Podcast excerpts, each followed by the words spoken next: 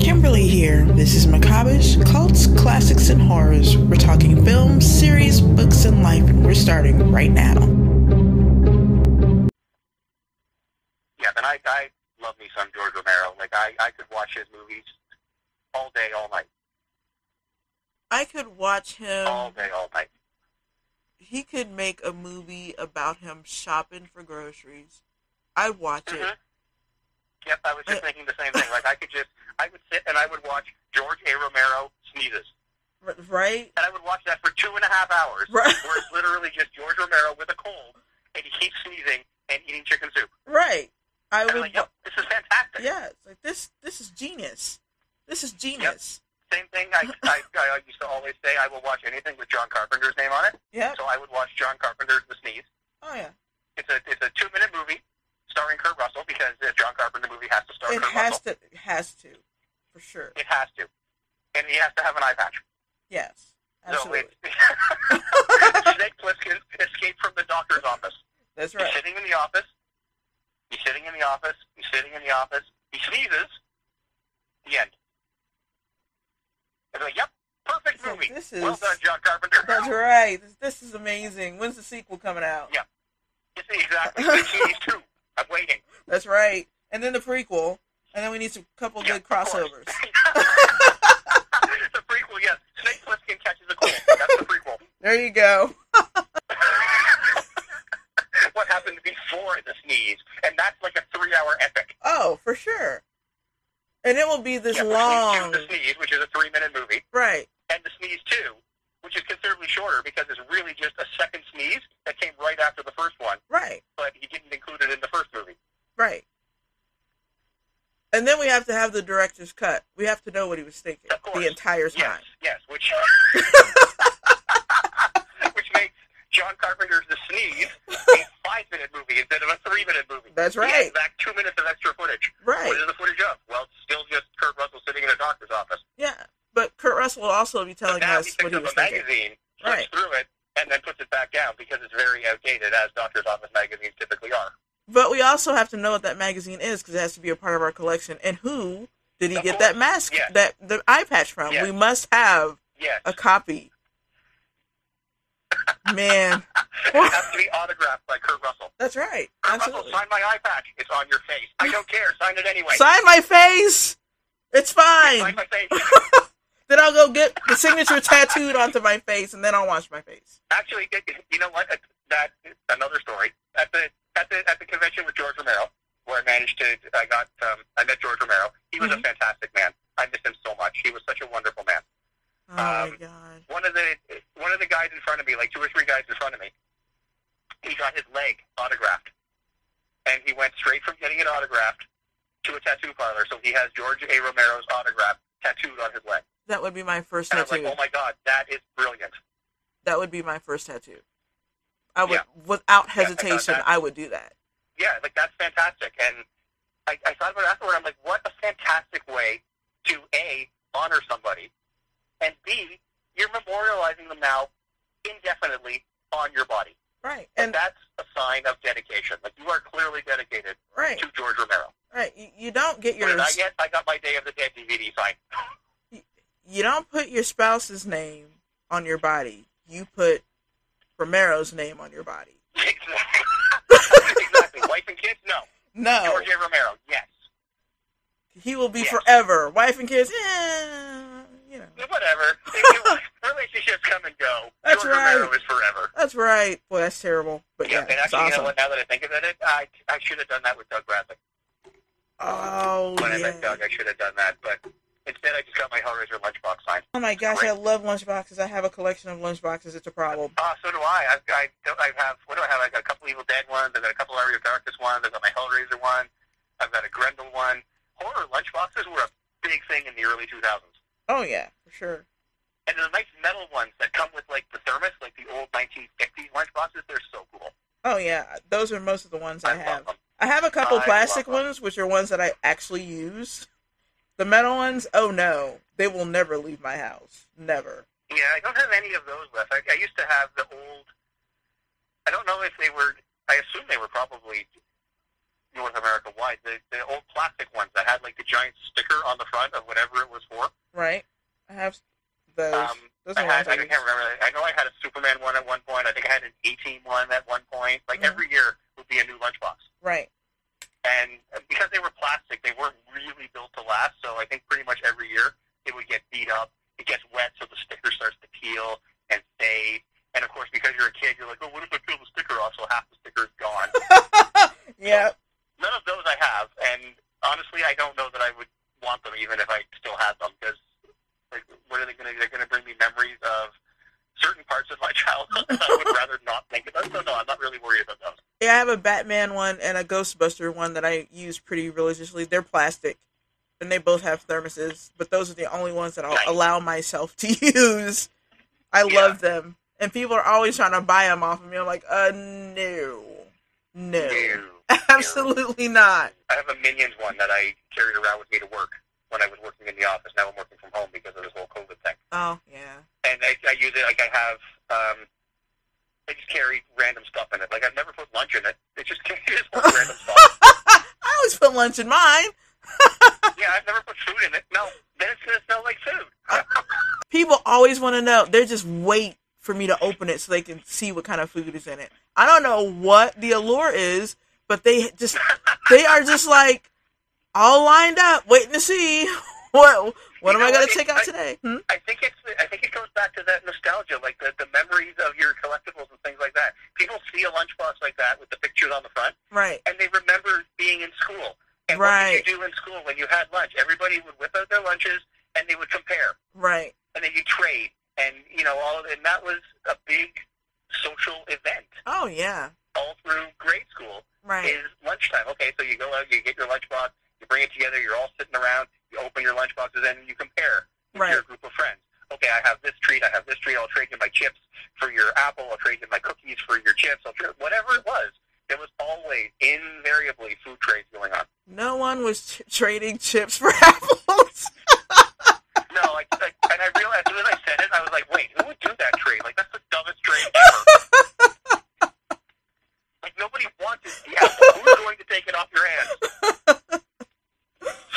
But and, and also But people yeah, I watched said me it, and eat too. I realized I said it, but I had committed to that, so I was just like, I'm just going to plow on through. I'm going to keep going. That's all right. Uh, Hey, I, I'm just saying.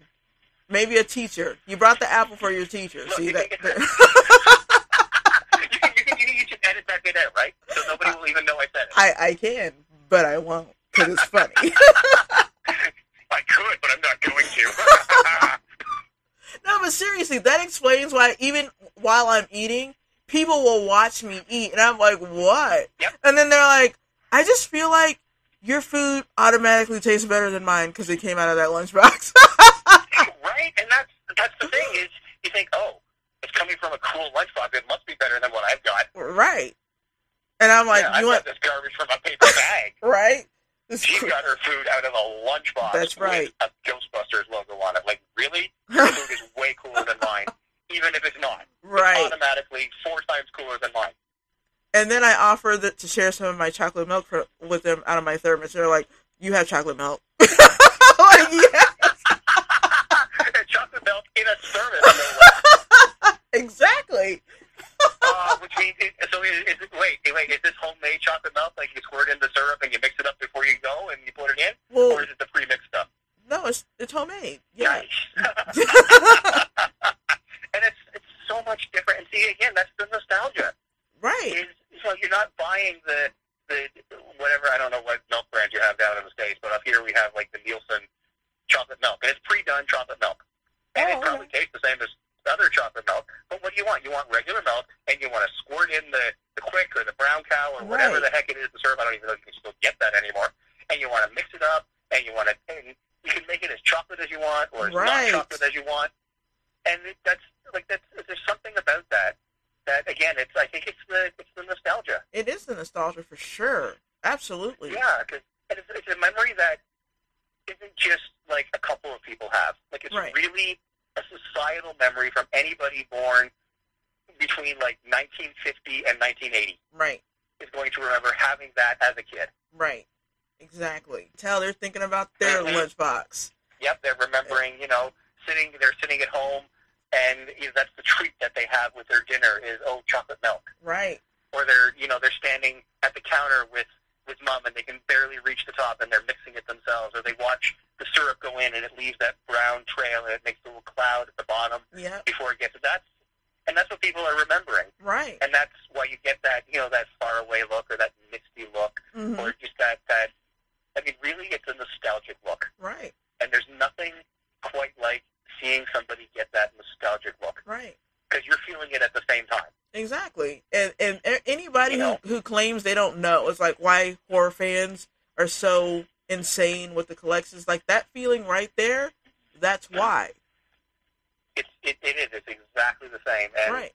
let me tell you, when I find when I stumble across vintage toys that I had when I was a kid that are long gone now, Mhm. something that I loved as a kid, if I find it, if I see it, I get exactly that feeling. Like I can feel you know, the- Right. the, the chest tightens, the breath is, is short, and it almost feels like an anxiety attack, but Mhm. it's totally the opposite because you're happy to get it. Right.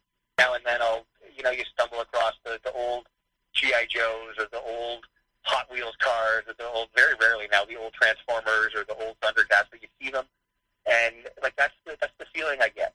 Yep. And I think wow like I remember you know having this I remember loving this action figure you know it would come to school with me every day in my backpack and by the time I was done with it all of the paint was chipped off and the the sword was long gone or it was broken or whatever Right. but I still love that figure. Right. See, my favorite toy was the metal yellow Tonka truck, the dump truck. And Oh, the the great big ones. yep, I found one at a thrift store.